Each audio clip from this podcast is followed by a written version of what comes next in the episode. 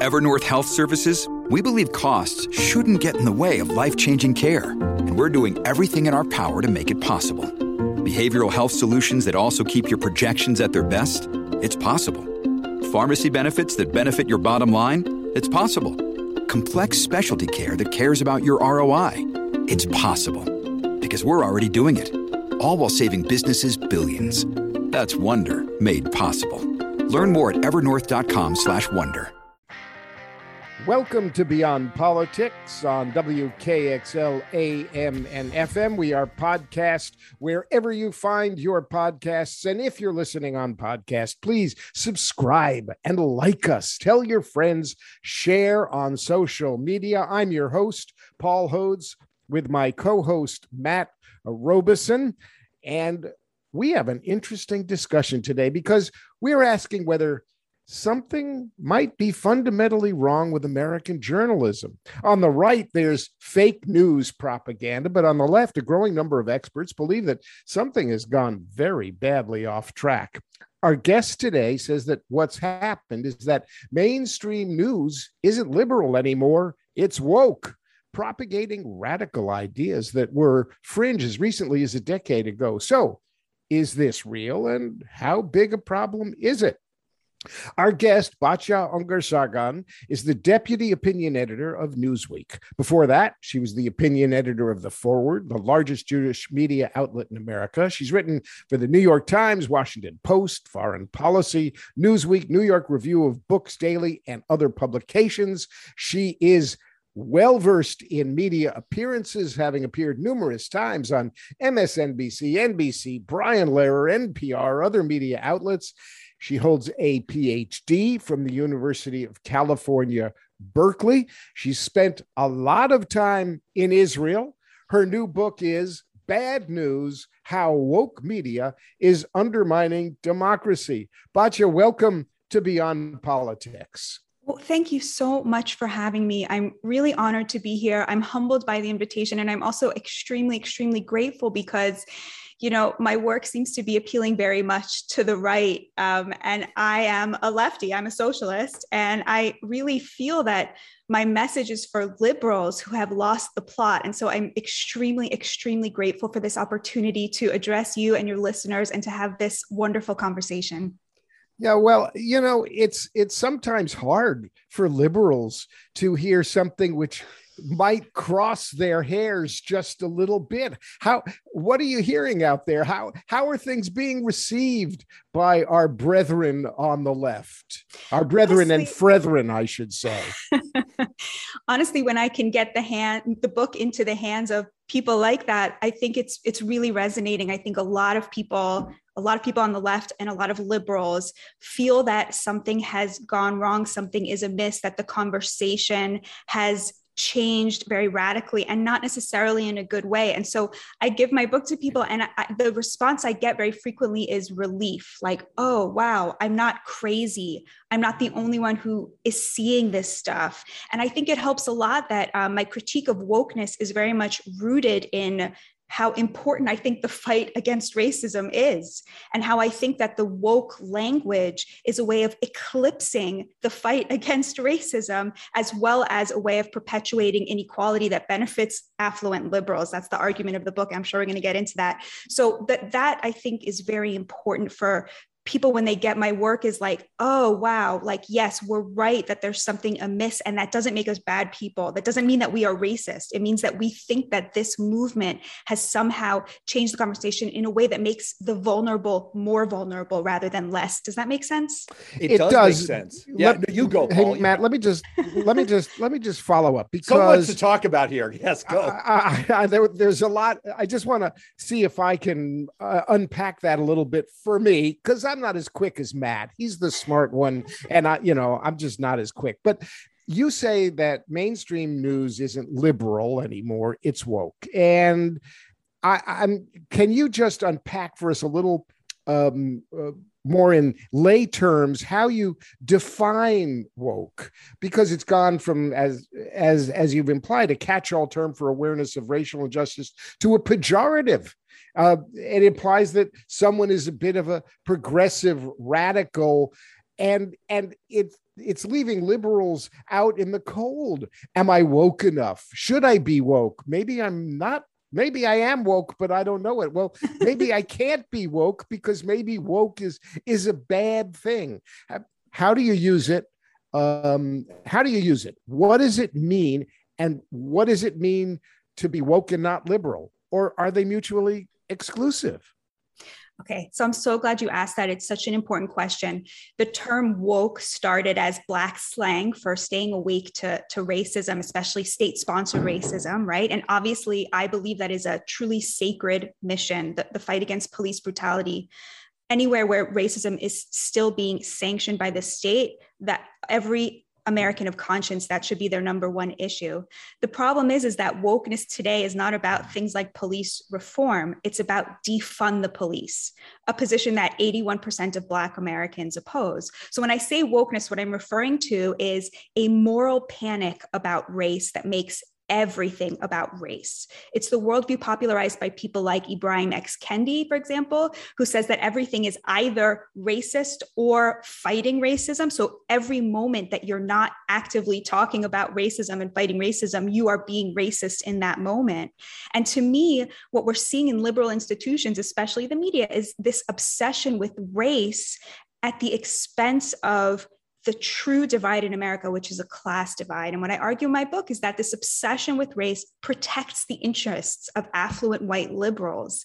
Because while the moral panic around race doesn't actually fight racism, it doesn't actually get us police reform, what it does is an excellent job of hiding the real divide in America, which is the class chasm. And in hiding this divide, it allows liberals, many of whom are affluent today, to maintain a deeply unequal meritocratic status quo that has favored them tremendously. That's the argument I make in the book. Does that make sense? Wow, it does make sense. And I just, oh boy, it, there that's such a rich description with so many angles that I want to follow up on. But let me before before we dive any deeper in, let me kind of stay 30,000 feet for just a moment more, because I do think it's important often when talking about the media, and I'm air quoting here intentionally because it's a big term that, as you know, as a member, as a leader in the media, is is really a catch-all for for something that's very very diverse and very different. And so when we talk about the media, frequently in media criticism, for one thing, people cut out half the media the media that actually gets more eyeballs and more earballs and more attention, which is conservative media, Fox News.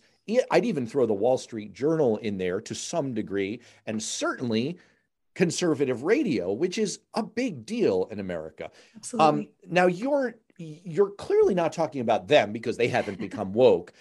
Are you talking about when you refer to the mainstream media?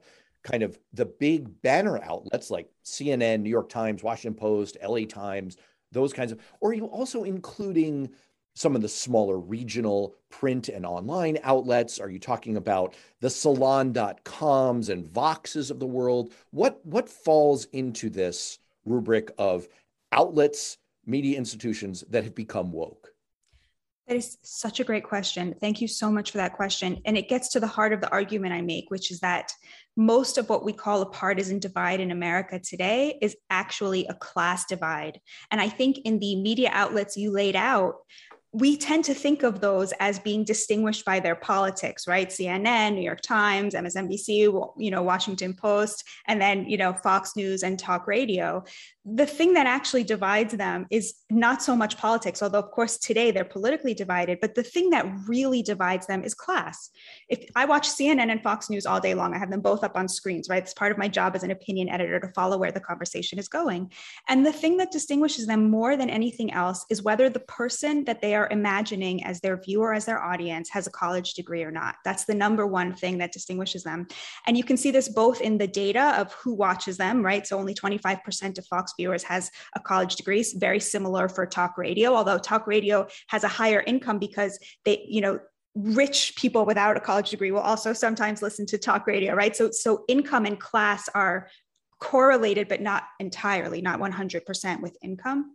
Um, and then when you look at an outlet like, like CNN, you can literally track the attrition of um, people without a college degree as they got more woke. So, as the language of wokeness became to really dominate the liberal national media outlets that you mentioned over the last five, ten years, the, college, the people without a college education who were, who were liberal, right? Who were coming to CNN or, you know, coming to outlets like that in order to get their news, they've sort of, there's been a total attrition. They can no longer see their values represented in these outlets, despite the fact that a lot of them may be Democrats. So I'll give you another um, surprising statistic. Uh, one in three Black Americans um, in 2019 got election news from Fox News. Wow. Right? Yeah, 36%. The New York Times, only 10% of Black Americans turn to the New York Times for their news, right? Now that's shocking, right? If you're a person who thinks that everything in America is about race and politics, right? That's very surprising statistic. But the argument I make in my book is that from an aesthetic level, as well as from a political level, the real divide in America is about class. It's about whether you're part of a highly educated elite who is increasingly the Democrats' new base, or whether you're part of the increasingly diverse working class who certainly Donald Trump saw as his base. Now it's sort of a question whether his right wing populism is going to have a future in the, in the Republican Party or not. So I would say that that is exactly the question. I am talking about the liberal national news media, but but in terms of like the New York Times or Vox, they are all they're both going for the same audience now. Everybody's going for that same audience of like you know 35 to 60, making at least a $100,000 a year, pre- preferably much much more, right? Coastal liberals like that is the everybody wants that same target audience now and and i start the book with um, um, the 19th century which was you know the last time we saw such a huge uh, income inequality in America. And the reason I start there is because there were two journalists who looked at the stark income inequality in America and, and they said, journalism exists to, to fight this. Journalism exists to be a crusade on behalf of the poor and the working class. And those were Joseph Pulitzer and Benjamin Day, who were sort of the fathers of the penny press. You know, they said newspapers should be about by and for the poor and the working class. And, and they, the thing about them was they weren't nonpartisan, they were very partisan but they were partisan on behalf of the poor and we just do not have that today so as the you know we've had this great squeeze in america right that's erased the middle class downwardly mobile working class people and pushed a lot of affluent liberals into the top 10%. So the liberal media has completely focused on that top 10%, which left a top, you know, completely captive audience for for Fox News and the conservatives to pick up the working class. I'll just make one more point, which is that I don't pretend that Fox News has, you know, the economic interests of the working class at heart. They don't. They go all in on culture war issues. However, and here's the point, you know, the Democrats were really at the forefront of globalization, right? This was not something that was done exclusively by Republicans. And the point that I like to make is that it's true fox news and republicans they really don't have the economic interests of the working class at heart but at least they don't insult their values while abandoning them economically. And i feel that that is very much what happened over the last 30 40 years as the democrats has really have identified college educated voters as their new base. Okay i'm going to stop there and let you guys respond because there's like so yeah. Okay so right, no so, wait, wait paul now i got to do it to you because i got i got to ask a, a burning a, a, burning question with this. Not a Bernie question, a burning question. It's kind of a burning question. it, it is, is, a it is of, a burning a Bernie question.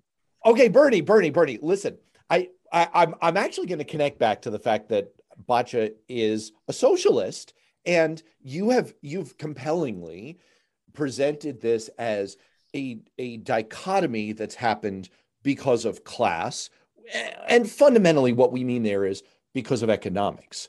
So I want to ask you, you've you've described and I think provided a lot of evidence about what has happened. What is your sense after doing all the work on this book about why it's happened?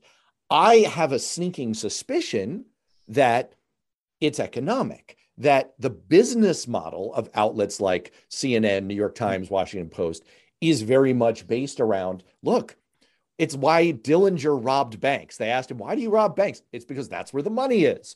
Well, if you're the New York Times and you're in this scrambled media landscape and you have to go online and you have to totally change your business model, you want to go where the money is. You want to go to the college educated voters and that, or readers. I'm, I'm politicizing this.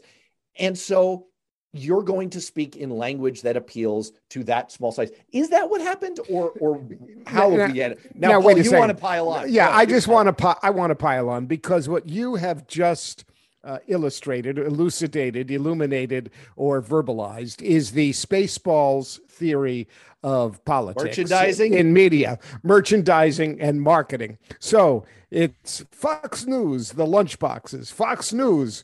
The, the the action figure um or, or that, that's really what you're talking about is the proclivity of infotainment to care more about merchandising and marketing and go where go where the money is and and so if you if we follow the money we follow the demographics of the audiences that people uh, that that the media is trying to reach because as Batya said we're no longer concerned so much about the social standing or information that we're providing to uplift a, per, uh, a class of people, um, uh, the poor, the lower income, the people who really need the information. We're after marketing dollars.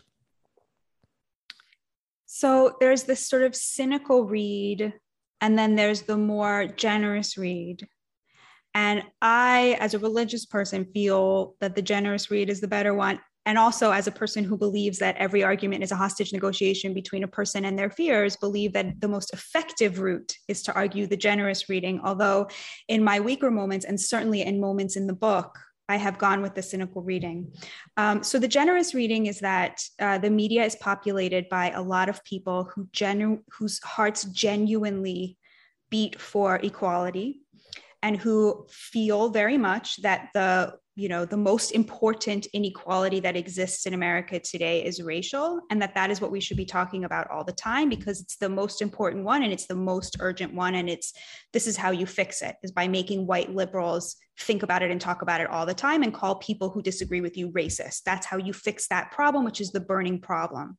And you know to support the sort of like generous reading you know yuval levin recently said, said something on a podcast somewhere where he said you know he said Washington would be a much easier place to navigate if everybody who showed up there showed up being kind of like, heh, heh, heh, I'm going to sell out all my values for money and power, right? The problem with Washington is that everyone shows up thinking they're doing the right thing. And that's much harder to convince people out of or to come to compromise on. So, and I, I, it, I definitely think that on, on, an individual level, the vast majority of the people making this error that I think is so disastrous are doing so from a place of purity of heart. Like they are not, don't see themselves as trying to accrue power. Even when, you know, politicians do it, I, I really think that, you know, they think they're doing the right thing. And, and that's the way we should address them.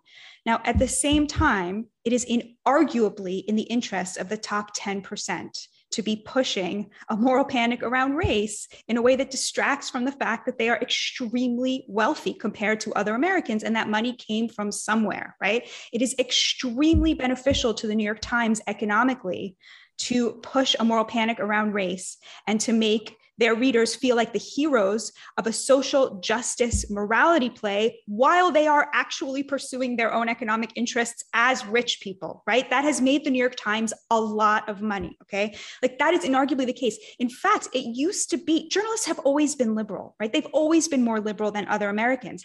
But while they were sort of pulling to the left, they had they worked for corporations or for bosses who were either republicans or very rich or both right who were sort of pulling pulling in the other direction. And it used to be you would have a lot of towns in america that were sort of one shop towns. There was one newspaper in this town. And if that paper wanted to get 100% of the readers instead of 50% of the readers its news reporting had to be pretty down town, down the middle of the road right? Of course we all know that about the collapse of the local news industry which has led very much to the nationalization of our politics and to the nationalization of our media right?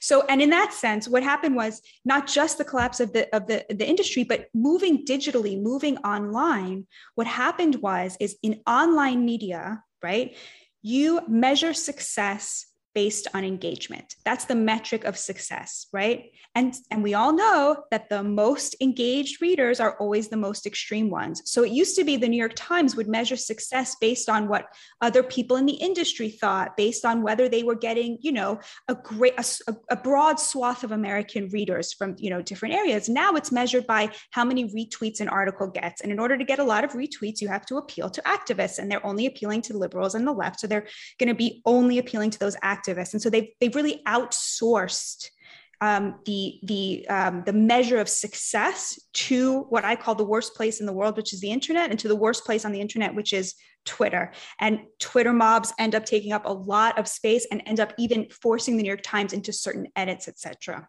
So I want to expand on where we were going in those first few questions because I think we've circled around the core question here, but maybe haven't put our exact finger on it. So I want to put it to you.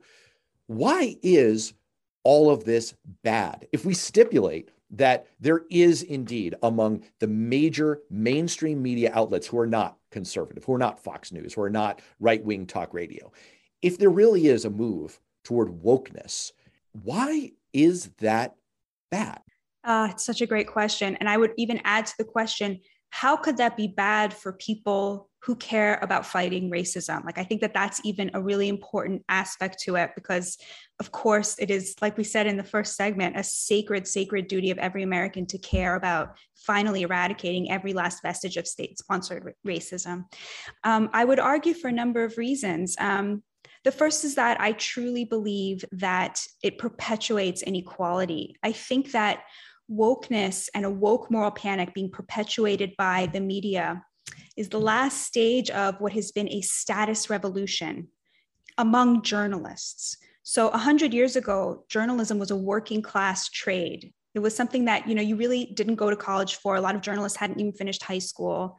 You would learn the thing on the job. I mean, you can't really teach somebody how to be a good listener, right? How to how to challenge their priors. We know certainly today in universities they're not ch- teaching people to challenge their priors, right? So, you know, it was a working class trade. You would have journalists who, you know, would live in working class neighborhoods and they were not making a lot more money than, let's say, their neighbor, the cop, you know, and they were embedded in the fabric of American life. Over the last hundred years, what happened was it, was it was sort of a great sequestering of journalists. Journalists underwent a status revolution.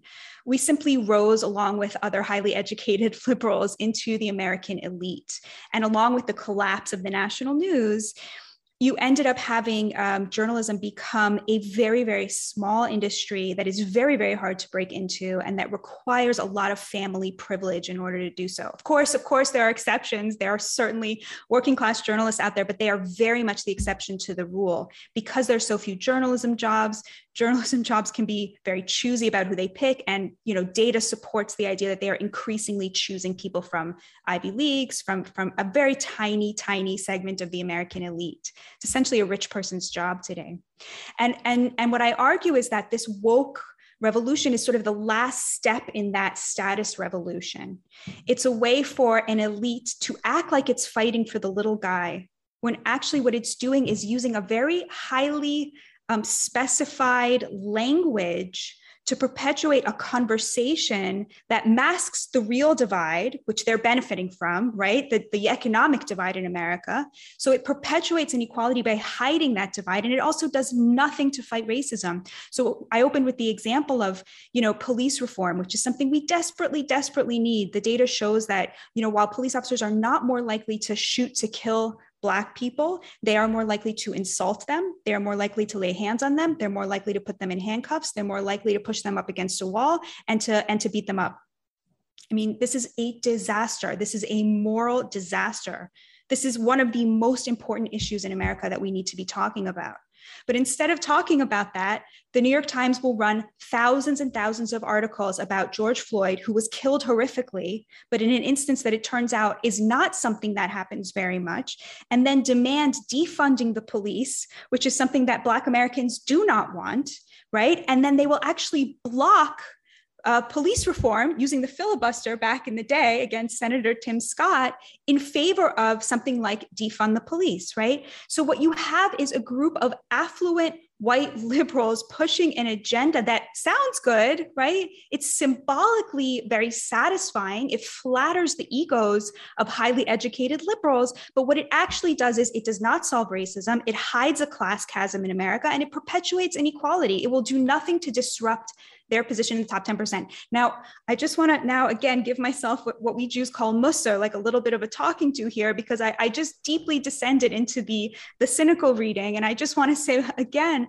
I think a lot of people pushing the moral panic, they truly, truly, their heart truly beats for justice and they truly see themselves as on the side of the moral arc towards justice.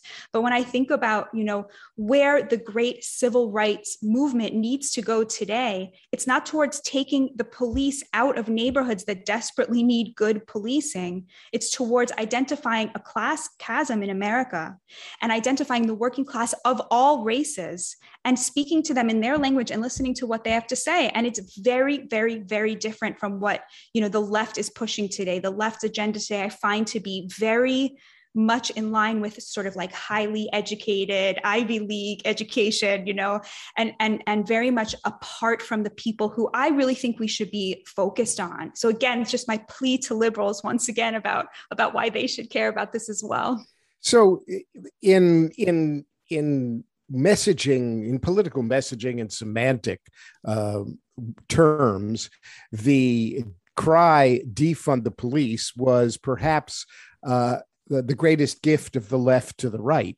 Um, it enabled the right to paint um, everybody on on the left people who care people who, who who wanted to care people who wanted at least to be perceived as caring as as crazy crazy radicals who wanted to do away with law enforcement so that criminals could run uh, rampant. This was a wonderful gift to Fox News. Now, political science Ruy Teixeira wrote recently of the what we call the Fox News fallacy, which he defines as the idea that if Fox News criticizes Democrats or liberals for X, then there must be absolutely nothing to X. And the job of all Democrats is to shout as loudly um, and often that there's nothing to X. In other words, he's saying that just because Fox News criticizes something that doesn't mean it isn't at least partially true.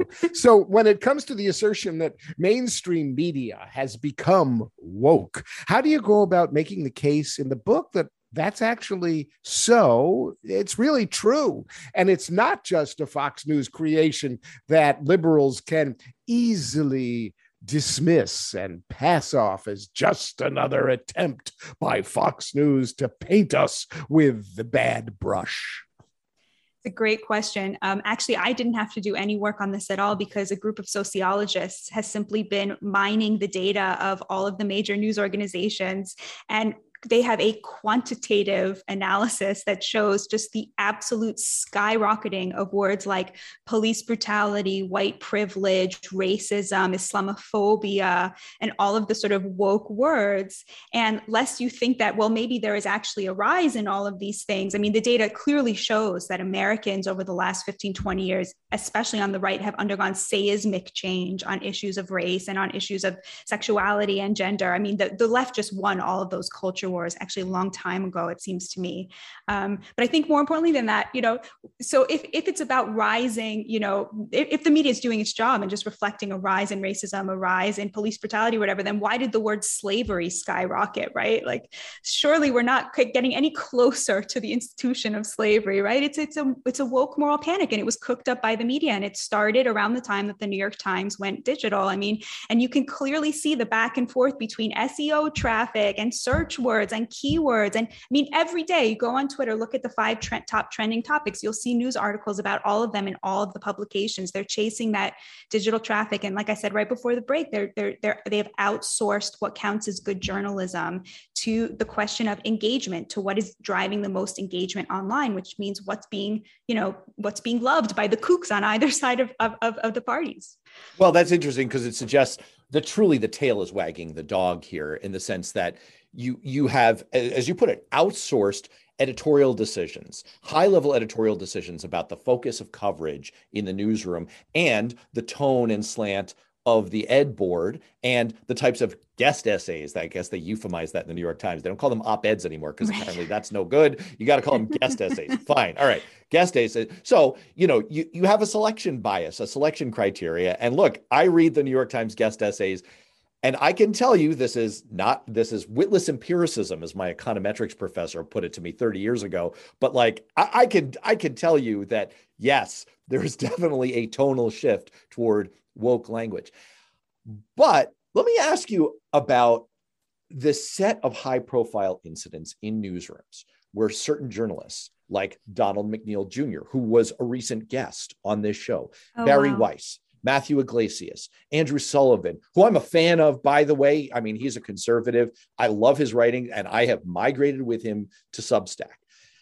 Writers like that have been pushed out, or they've on their own kind of jumped, or a little bit of both, because in some way they didn't fit in with the outlet's editorial culture or they got embroiled in an incident that became a discussion about, well, was this racist? Was this against some type of moral code?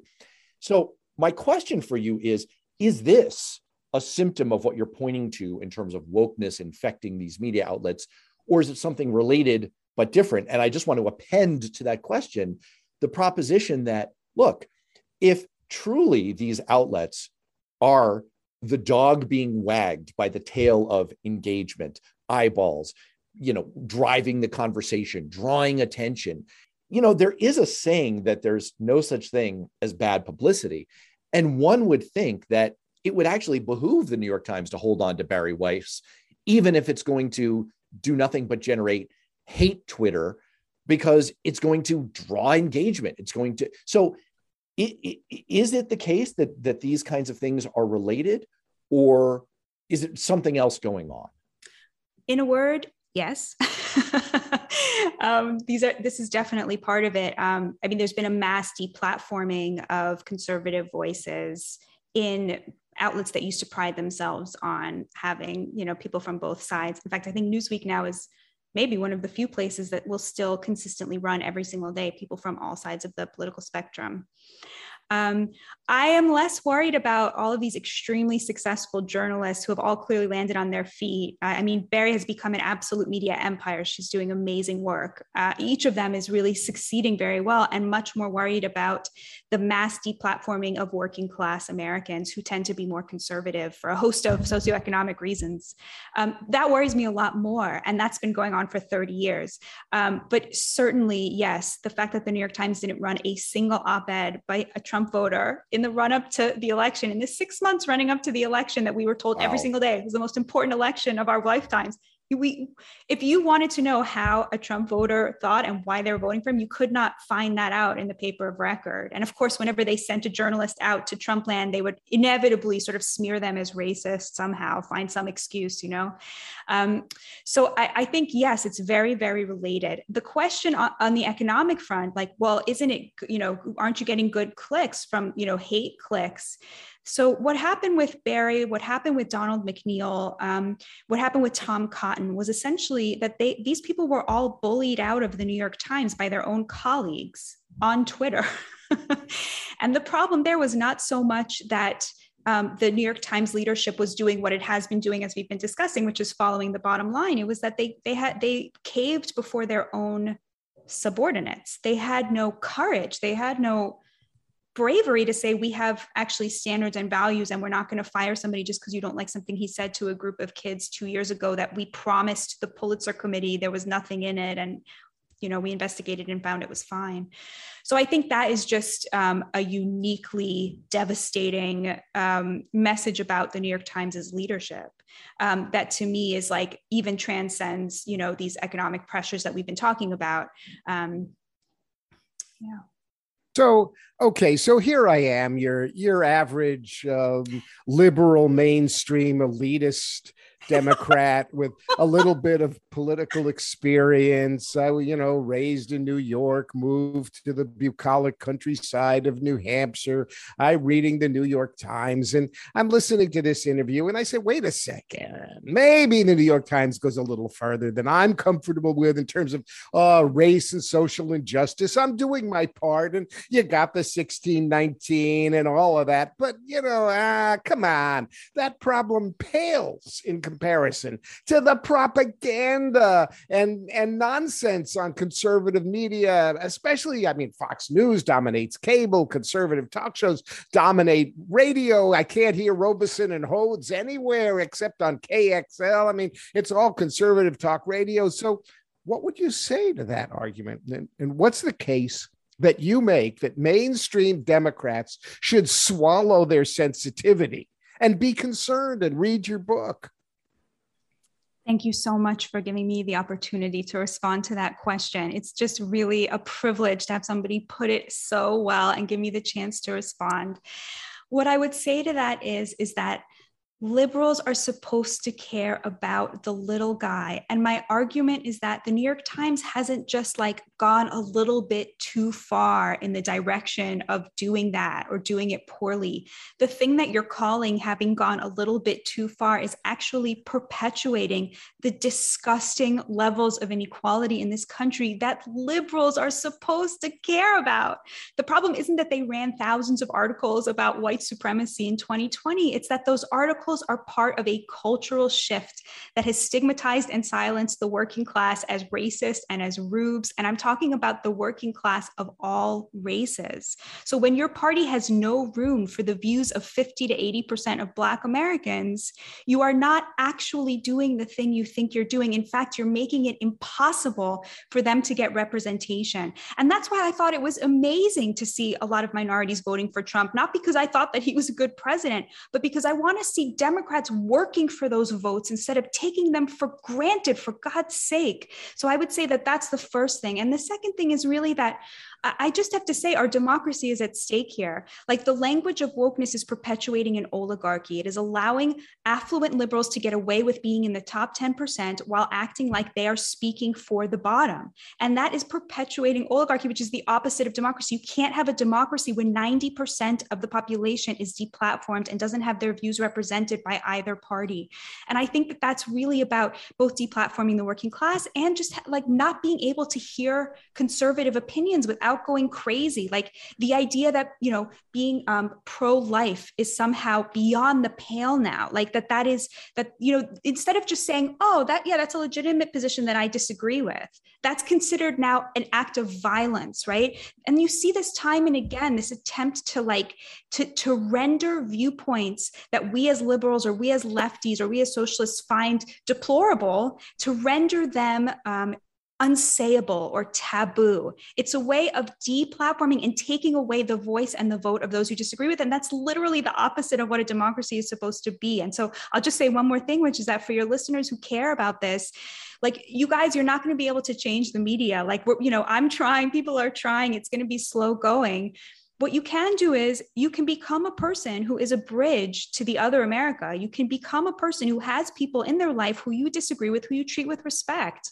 Because the truth of the matter is, is when you log on social media and you start to feel rage at something somebody says that you disagree with, someone is making money that is why you're feeling that way because someone very smart has figured out how to weaponize your heart in a dehumanizing fight that turns the people you disagree with into subhuman. So you, you have to become soldiers in this war on dehumanization. You cannot allow yourself to be co opted by people who are literally making billions of dollars off of those feelings. That's what my book is about. well, that's actually exactly where I wanted to go. I'm going to ask you what I call in my own brain the G.I. Joe question. Now, when I was a kid, there was a cartoon on. I was never a fan of it. It was G.I. Joe. We all uh-huh. remember somewhere in our cultural memory is G.I. Joe. And the tagline at the end of every episode, why do I know this? I didn't watch it, but whatever. the tagline at the end of episode was every episode was, well, now we know. And knowing is half the battle. Okay. So Batya Ungar Sargon has laid out half the battle. Now we know, and knowing is half the battle. I think you've presented a very compelling case that I'm sure is absolutely slam dunked on the reader in your book, which I urge people to go out and get. Don't just listen to the synopsis in this fascinating conversation. Actually, go out and buy this book because reading is good for your brain. But okay, so we've gotten half the way. What's the other half? You were mentioning a second ago you know like like actually create connections with people who may have disagreements with you that does sound good but i mean i subscribe to the new york times because I still feel it's in my DNA that it's the paper of record, as you referred to it a moment ago. And I want to have access to all of it. I also subscribe to the Washington Post. So I am in hoc to the woke media. Should I cancel my subscriptions? Should I get off Twitter? Should I no longer do Facebook? I, you know, it, what is going to, if we think that to some degree this is an engagement, attention economy driven thing, economics essentially, is there a way that we as people can turn that equation around and make the incentive structure different for these media outlets? What do we uh, do? can, I, I just and I just want to add because I'm I'm I, am i am slower than Robison and I'm just trying to unpack some of the extraordinary things you said, which go so much further than just talking about the state of media, but go to the one of the core problem that Matt and I have often uh, talked about in terms of Democrats, the Democratic Party, our democratic system, and where we're headed. You have given us this extraordinary slant on an essential problem in our political life. But I digress. And Wait, I'll Paul, I, I, just just so I'm clear here, we have three minutes left in the show. I just asked Batya to fix all of media, and yeah. you want her to fix the Democratic Party Correct. Well yeah, minutes.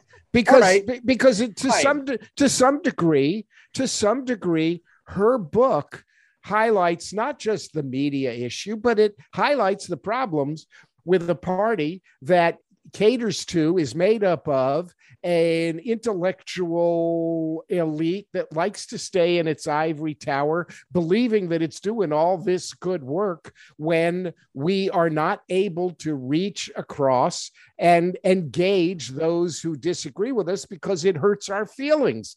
And so while Batya will solve for us in her answer the how how to fix media, the digital world, I'm looking further down the line at what she's going to eventually tell us and how to take over and fix the Democratic you, you might as well Party. keep filibustering here, Paul, because we're now leaving two minutes, two minutes to fix. I had to say it. I no. had to say it. my brain went there. You got you got two minutes to fix everything.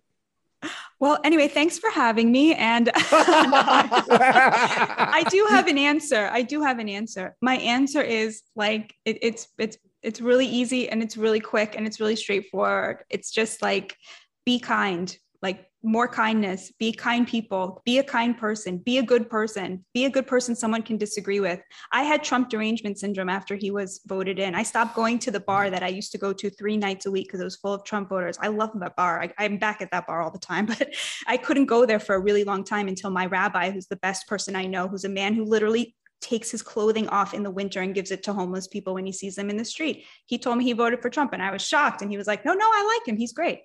Like be the a good person who somebody can meet and be like, well, if that person thinks that, I, I guess they're not all Nazis. I guess they're not all evil. Like I, I just be that person for other people. Be kind and do not allow your heart to be co-opted by people making money off of division. We're much more united than we think as Americans. We are much more united than we think and be that bridge.